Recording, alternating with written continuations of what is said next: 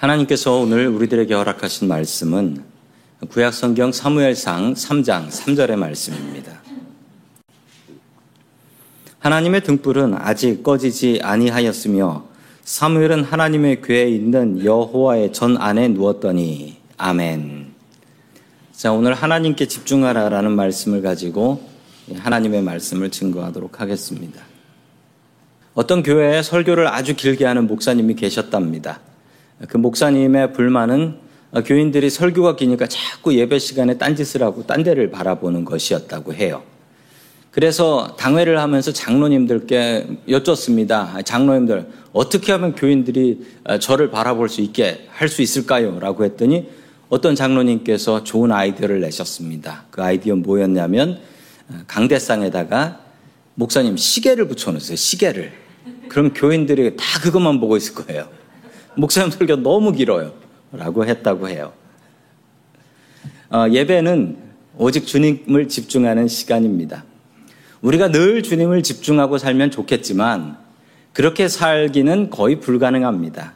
그러므로 우리가 집중해야 될 시간이 있는데 바로 그 시간이 오늘의 시간, 예배의 시간입니다. 이 예배의 시간 오직 주님께만 집중하며 살 수 있기를 주의 이름으로 간절히 축원합니다. 아멘. 첫 번째 하나님께서 우리들에게 주시는 말씀은 하나님께 집중하라라는 말씀입니다. 하나님께 집중하라. 지난 이야기를 이어갑니다. 아이를 낳지 못했던 한나는 하나님의 성전에서 기도를 했고 사무엘이라는 아들을 낳게 됩니다. 그리고 하나님께 약속드렸던 대로 이 아들을 뗄 무렵 하나님의 성전에 갖다 드리고 성전에서 자라게 하지요. 이 아이는 어떻게 자라게 될까요?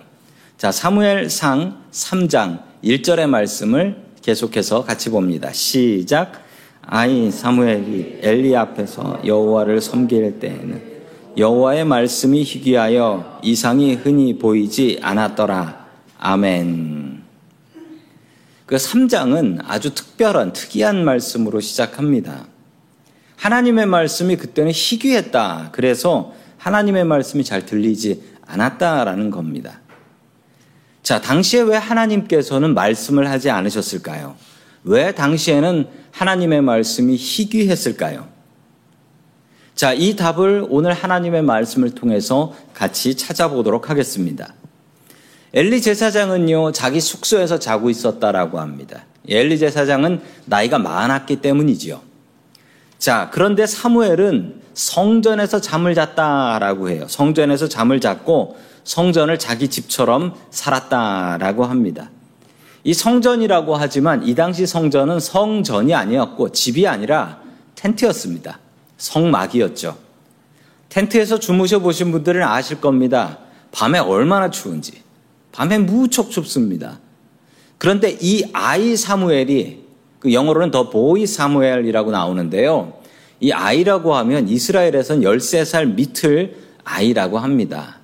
자, 그러니까 진짜 아이인 거예요. 이 아이가 혼자서 성전에서 잠을 잤더라. 누가 시키지도 않았는데 하나님의 집을 자기 집으로 삼았던 것입니다.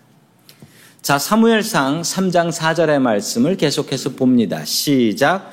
여호와께서 사무엘을 부르시는지라 그가 대답하되 내가 여기 있나이다 하고 아멘. 어느 늦은 밤에 하나님께서 사무엘을 부르셨습니다. 그러자 사무엘은 엘리 제사장님이 불렀나 보다 생각하고 엘리 제사장에게 갑니다. 부르셨습니까? 그러니까 이 엘리 제사장이 어, 나는 너를 부른 적이 없으니 가서 자라 라고 이야기를 하지요. 두 번째 누군가가 사무엘의 이름을 부릅니다. 그러자 또 사무엘은 엘리 제사장에게 뛰어갑니다. 부르셨습니까? 아니다. 그냥 자라. 세 번째 똑같은 일이 벌어집니다. 그러자 그제서야 엘리 제사장이 알게 됩니다. 아, 하나님께서 부르시는구나. 하나님께서 이 아이를 부르시는구나. 알게 되었습니다. 사무엘은 하나님의 음성이 헷갈릴 수 있습니다. 왜냐하면 사무엘은 아이니까요. 그리고 사무엘은 지금까지 하나님의 음성을 들어본 적이 없으니까 헷갈릴 수 있습니다. 그런데 엘리 제 사장이 헷갈리는 것은 이해가 안 됩니다. 엘리는 그냥 제사장이 아니고 대제사장이었으니까요. 이 사람은 대제사장이었습니다. 그런데 이 사람이 이걸 헷갈렸다는 건 이해가 안 됩니다. 왜냐하면 그 당시 성막에는 아무도 없었고 사무엘만 누워 자고 있었는데 누군가 불렀다고요? 그건 사람의 목소리가 아니죠. 성전에 계신 하나님이지요. 그런데 엘리 제사장은 성전에 하나님 계신지 몰랐습니다. 이게 엘리 제사장의 문제였습니다. 그는 영적인 귀가 막혀 있었던 거예요. 성도 여러분, 영적인 민감함이라는 게 있습니다. spiritual sensitivity라는 것이 있습니다. 성도 여러분들은 민감하십니까? 사람마다 민감한 이야기가 있고 민감하지 않은 이야기가 있는데 성도 여러분은 영적으로 민감하십니까? 하나님의 음성에 민감하십니까? 하나님의 말씀에 민감하십니까? 그 민감함을 유지하고 사셔야 합니다. 하나님의 음성은 특징이 있습니다. 오늘 말씀을 통해서 알 수 있는 하나님의 음성.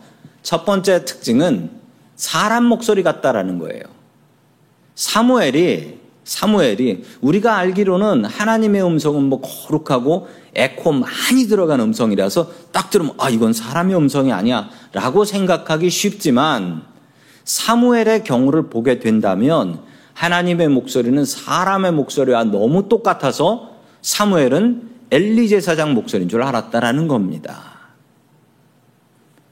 하나님의 목소리는 이처럼 구별하기 참으로 어렵고 사람의 목소리와 비슷합니다. 두 번째, 하나님의 음성의 특징은 내 귀에만 들린다라는 거예요. 하나님의 음성은 주로 우리의 마음 속에 들려주는 소리인 경우가 많습니다. 이런 경우 옆에 있는 사람이 못 듣습니다. 옆에 있는 사람 못 들어요. 사도 바울도 그랬습니다. 사도 바울이 예수 믿는 사람 잡아 죽이러 담에색으로 올라가지 않습니까? 올라가다가 예수 그리스도를 그때 처음 만나게 됩니다. 예수님께서 큰 소리로 말씀하셨습니다. 네가 나를 박해하고 있느냐? 내가 바로 네가 박해하는 예수다라고 얘기를 합니다. 그런데 정말 놀라운 사실은 말입니다. 거기에 갔던 수많은 사람들이 있었는데 그 수많은 사람들은 그 얘기 듣지도 못하고 보지도 못했습니다. 오직 바울만 듣고 봤던 거예요. 성도 여러분, 주님의 말씀이 이렇습니다. 주님의 말씀은 우리의 마음 속에 나의 귀에만 들려주시는 말씀이라서 들어도 나만 알지 다른 사람이 모르는 경우가 너무나 흔하다라는 거죠. 세 번째, 마지막 하나님 음성의 특징은 누군가 도와줘야 구별할 수 있다라는 거예요. 최소한 첫 번에, 처음에는.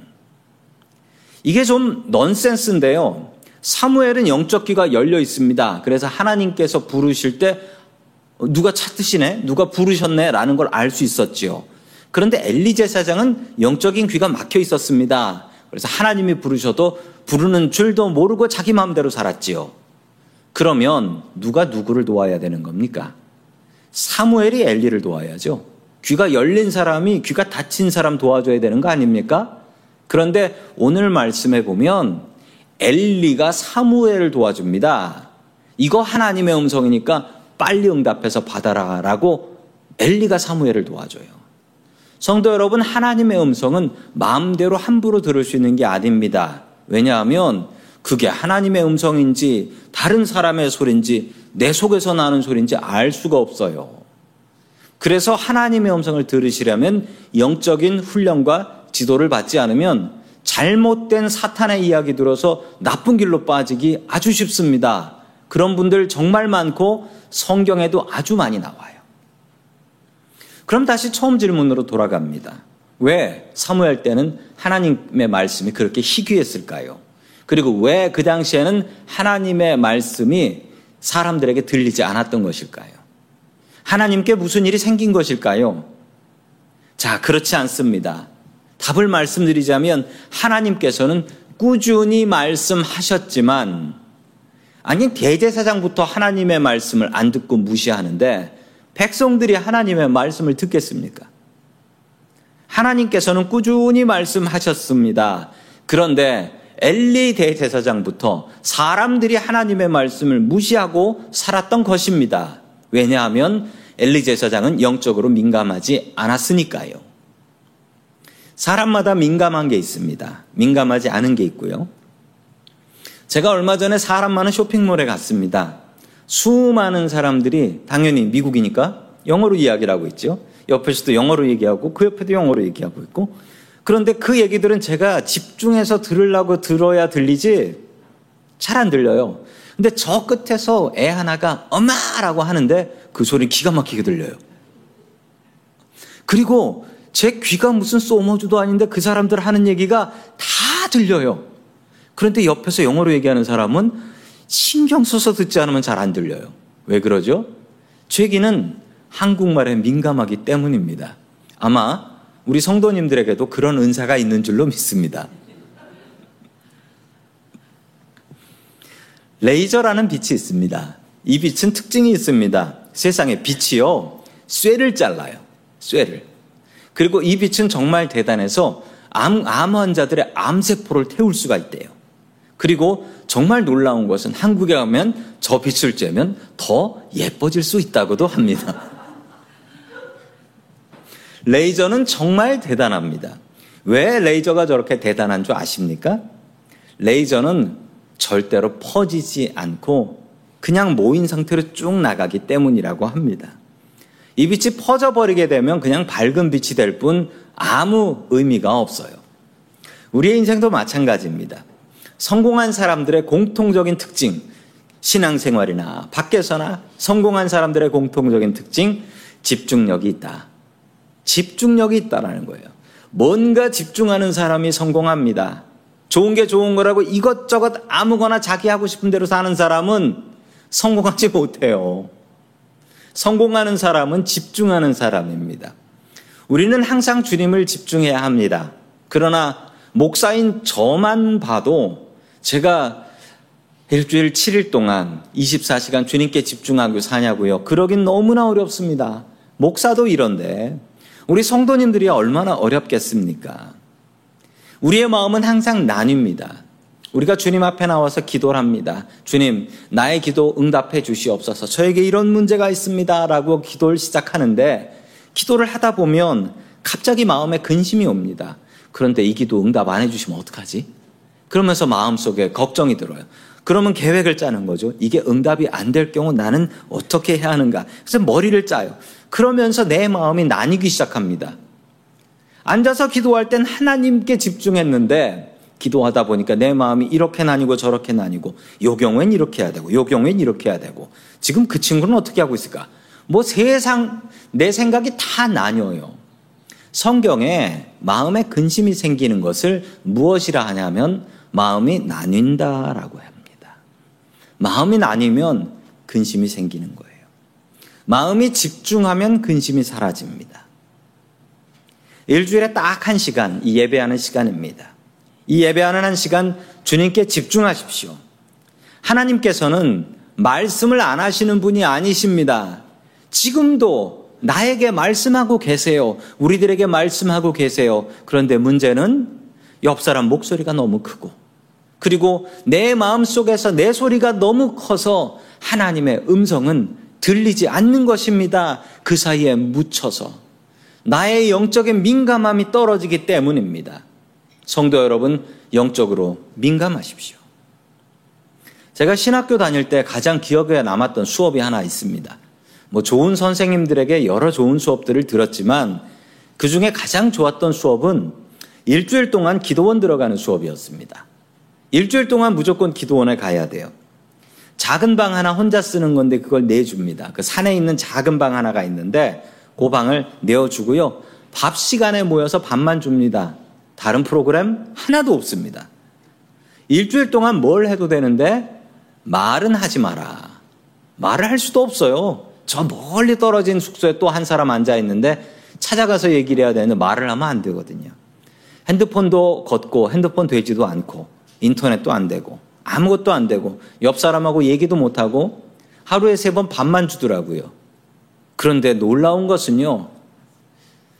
아무것도 없고 성경책만 있으니까 말씀을 보기 시작하고 그리고 기도를 하기 시작했는데 며칠이 지나고 나니까 정말 대단한 것은 제 마음 속에 말씀하시는 하나님의 소리가 들리기 시작하더라고요. 그때 깨달았습니다. 지금까지 하나님께서 저에게 말씀하지 않으셨던 것이 아니라 옆 사람 소리가 너무 크고 제 마음 속에 있는 소리가 너무 커서 하나님의 소리를 묻어버리고 무시했던 것이었던 것입니다. 성도 여러분, 우리의 삶이 이렇습니다. 우리 계속해서 사무엘상 3장 10절의 말씀을 같이 봅니다. 시작. 여호와께서 마여 서서 전과 같이 사무엘아 사무엘아 부르시는지라 사무엘이 이르되 말씀하옵소서 주의 종이 듣겠나이다 하니 아멘. 엘리 제사장이 사무엘에게 이렇게 조언을 합니다. 주님께서 부르시면 말씀하옵소서 주의 종이 듣겠나이다. 이렇게 얘기하고 들어라. 라고 이야기를 합니다.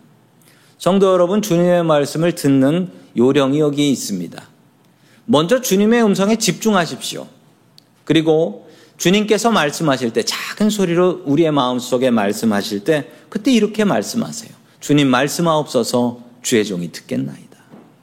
그러면 주님의 음성을 들을 수 있습니다. 주님의 음성을 들으시는 성도 여러분들이 되기를 축원합니다. 잠시라도 핸드폰 내려놓고 잠시라도 TV 끄고 잠시라도 사람을 멀리하고 주님 앞에 집중해 보십시오. 주님의 음성을 들으실 수 있습니다. 왜냐하면 주님께서는 지금도 계속해서 우리들에게 말을 걸고 계시기 때문입니다. 우리의 삶을 주님 앞에 집중하십시오. 그리고 주님의 음성을 듣고 주님과 대화할 수 있는 저와 성도님들이 될 수 있기를 주의 이름으로 간절히 축원합니다. 아멘. 마지막 두 번째로 하나님께서 우리들에게 주시는 말씀은 하나님을 존중하라라는 말씀입니다. 하나님을 존중하라. 그 남편을 무시하던 아내가 있었습니다. 말끝마다 남편을 무시하면서 당신이 뭘 알아요? 라고 무시를 했답니다. 어느 날 그렇게 자기가 구박하던 자신의 남편이 회사 가다가 교통사고 나서 중환자실에 있으니 빨리 들어오라라는 연락을 받았습니다. 남편은 죽었는지 하얀 천에 덮여 있었습니다.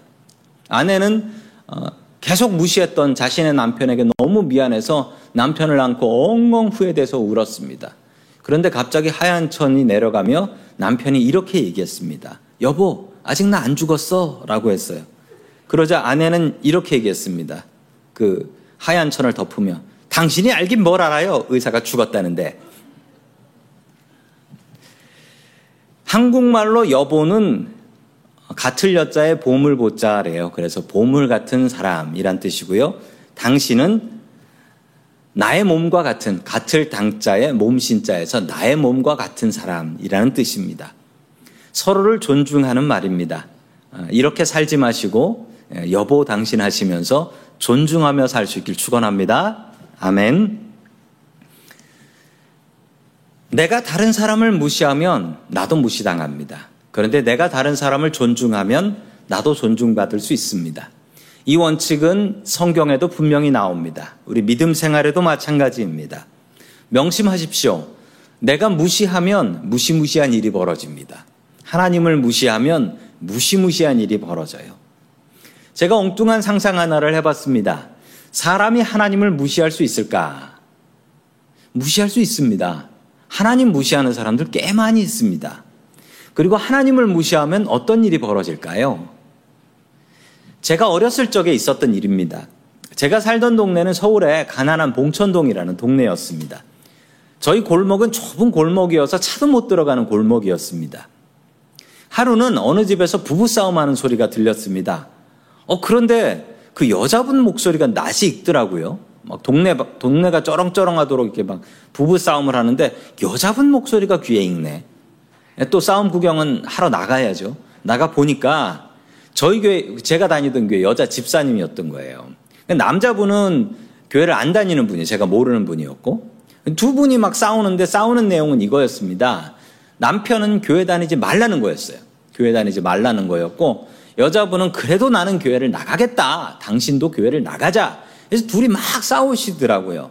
근데 남자분이 너무 화가 나가지고 이래도! 라고 하면서 그 여, 성경책이 있었는데 집에 있는 그 성경책을 쫙쫙 찢어가지고 성경책은 두꺼워서 이렇게 못 찢잖아요. 몇 장을 찢어가지고 찢어가지고 그냥 그거를 연탄불에다 던져버렸어요. 연탄. 어, 저는 어렸을 때 그거 보고 충격을 많이 받았습니다.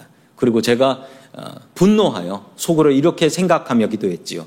분명히 하늘에서 불이 내려서 저 남자에게 벌이 내릴 것이다. 라고 그렇게 생각하며 속으로 기도를 했습니다. 하루 종일 기다렸지만 불은 내리지 않았고 오히려 연탄뿐만 올라와서 성경책이 다 타버렸어요. 제가 속으로 생각하면서 아니 도대체 하나님 어디 계신가? 하나님 왜 이렇게 무시를 당하시면서도 가만히 계신가? 제 마음속에 시험이 들더라고요. 성도 여러분, 하나님 무시하는 사람들 참 많습니다. 특별히 요즘 세상에는 하나님을 더욱더 무시하는 세상입니다. 그리고 교회 다니는 사람들 욕먹기 쉽고요. 덩달아 하나님의 이름도 욕먹기 쉬운 세상입니다. 특히 우리가 사는 지금 이 샌프란시스코라는 도시는 더욱더 그렇습니다. 하나님을 무시해도 하나님께서는 가만히 계시더라고요. 정말 하나님 안 계신 것처럼 가만히 계시더라고요. 그러면 하나님을 무시한 사람은 더 신이 나서 이렇게 얘기합니다. 그래서 하나님 안 계신 거다라고 얘기를 합니다. 엘리 제사장은 하나님을 무시했습니다. 그 무시했던 모습 그리고 경고의 모습이 사무엘상 2장 27절에 나옵니다. 시작 하나님의 사람이 엘리에게 와서 그에게 이르되 여호와의 말씀 너의 조상의 집이 애굽에서 바로의 집에 속하였을 때 내가 그들에게 나타나지 아니하였느냐 아멘. 이미 하나님께서는 엘리 제사장에게 경고하셨습니다. 직접 얘기도 안 들으니까 그때는 하나님의 사람 선지자를 보낸 거예요. 예언자를 보내서 말씀을 전했습니다. 하나님의 말씀을 들으려고 하지 않으니 다른 사람 보내서 전했던 것이지요. 엘리 너와 너의 두 아들이 나를 무시하고 나의 제사를 무시했기 때문에 너 그럼 벌 받는다라고 하나님께서는 다른 사람을 통해서 엘리 제사장에게 말씀하셨습니다. 그리고 이 말을 듣지 않을 경우 너희 가정은 완전히 파괴될 것이다. 라고 경고하셨습니다. 그런데 엘리 제사장은 그 경고를 무시해 버립니다. 그냥 무시해 버려요. 하나님께서는 어린 사무엘을 붙잡고 똑같은 얘기를 하셨어요. 완전히 똑같은 얘기였어요. 엘리에게 하나님께서는 붙잡고 아, 하나님께서는 사무엘을 붙잡고 엘리 제사장의 잘못된 것들을 말씀하셨습니다. 저는 하나님의 너무 안타까워요. 왜냐하면 오죽 엘리 제사장이 무시했으면 애를 붙잡고 얘기를 하고 계시겠어요. 애를. 내가 엘리 제사장한테 이렇게 무시를 당했다고 하나님께서 어린 사무엘을 붙들고 어린 사무엘에게 하소연을 하고 계신 것입니다. 사무엘은 이 말을 듣고 두려워서 아무 말도 못합니다. 자기가 아버지처럼 섬기는 엘리 제사장이 망하고 그 가정이 완전 무너진다고 하는데 그것을 알고 어떻게 이야기할 수가 있었겠습니까? 그러자 엘리 제사장은 사무엘에게 이렇게 얘기를 하지요. 3장 17절 말씀입니다. 시작. 이르되 내가 무엇을 말씀하여 정하노니 내게 숨기지 말라. 내게 말씀하신 모든 것을 하나라도 숨기면 하나님이 내게 벌을 내리고 또 내리시기를 원하노라 하는지라 아멘. 어린 사무엘에게 저주를 퍼붓습니다. 있는 대로 다 말하지 않으면 하나님께서 너에게 벌을 내리고 또 벌을 내리시길 원하노라. 라고 하며 겁을 주고 협박을 합니다. 엘리는 하나님 제대로 믿지도 않았습니다. 그런데 하나님을 이용해서 먹고 살고 그리고 또 하나님의 이름을 팔아서 이 사무엘에게 들은 얘기 다 하라고 협박을 하는 겁니다. 하나님의 종이 축복은 하질 못할 망정 협박하고 저주의 말을 하는 것은 절대로 안 될 일이지요. 사무엘은 들었던 이야기를 그냥 그대로 다 얘기를 해줍니다. 그러나 이 이야기를 들은 엘리는 회개하지 않습니다. 엘리의 반응은 딱 이거였습니다. 뭐였냐면 또 그 얘기야? 다른 것도 없네. 또 그 얘기야?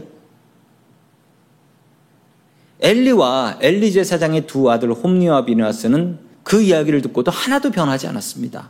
다시 한번 하나님을 무시해 버립니다. 사무엘상 2장 30절의 말씀을 같이 봅니다. 시작. 나를 존중히 여기는 자를 내가 존중히 여기고 나를 멸시하는 자를 내가 경멸하리라. 아멘. 사무엘 상하의 주제가 되는 말씀이 바로 사무엘상 2장 30절 뒷부분의 저 말씀입니다. 하나님을 존귀히 여기는 자를 하나님께서는 존귀히 여기고 하나님을 멸시하는 자를 하나님께서 경멸하겠다라고 말씀하십니다. 참 두려운 말씀입니다. 성도 여러분들은 하나님을 존귀히 여기시나요? 혹시 하나님을 멸시하거나 무시하고 계시지는 않으시나요? 하나님의 음성에 우리는 귀를 기울여야 합니다. 그렇지 않으면 우리는 하나님을 무시하고 하나님을 멸시하는 사람이 되는 것입니다. 하나님을 무시하면 어떻게 될까요? 아까 그 연탄불에 성경책을 태운 그 사람은 어떻게 되었을까요? 하나님을 무시하면 죽습니다. 그런데 당장 죽지는 않습니다. 왜냐하면 하나님께서는 오래 참으시는 분이시니까요. 하나님은 오래 참으시는 하나님이십니다. 그러나 영원히 참으시는 분은 아니십니다. 하나님은 오래 참으시는 하나님이십니다. 그런데 잊어버리시는 하나님도 아니십니다. 그게 정말 무서운 거예요. 우리가 잘한 것은 분명히 기억하여 상 주실 것이고 또한 죄 지은 인간들은 분명히 기억하셨다가 벌 주실 하나님이십니다. 성도 여러분, 하나님을 무시하지 마십시오. 하나님의 음성에 귀를 기울이는 사람이 되십시오. 그리고 사무엘처럼 하나님을 존중하여 하나님께서 주시는 복 받을 수 있는 저와 성도님들 될 수 있기를 주의 이름으로 간절히 축원합니다. 아멘. 다 함께 기도하겠습니다. 사랑의 하나님 아버지, 우리를 부르시고 우리들의 예배에 집중하여 주시니 감사드립니다. 우리도 주님의 예배에 집중하게 도와주시고 지금도 우리에게 말씀하시는 하나님의 음성에 귀 기울이게 하여 주옵소서. 주님, 우리들의 영혼에 민감함과 민첩함이 있게 도와주시옵소서. 닫혀 있었던 엘리의 귀 갖지 말게 하시고 열려 있었던 사무엘의 귀 갖게 하여 주시옵소서. 한 번 사는 우리의 인생을 온전히 하나님께만 집중하게 하여 세상을 향하여 큰일 한 번 내는 우리들 될 수 있게 도와주옵소서. 하나님을 무시했던 어리석은 엘리와 같지 않게 하여 주시고 하나님을 존중했던 사무엘과 같이 주님을 존중하게 하여 주시옵소서. 우리의 삶으로 주님께 영광 돌리길 소망합니다. 주님 우리를 사용하여 주시옵소서. 내 삶의 주인 되시는 예수 그리스도의 이름으로 기도드립니다. 아멘.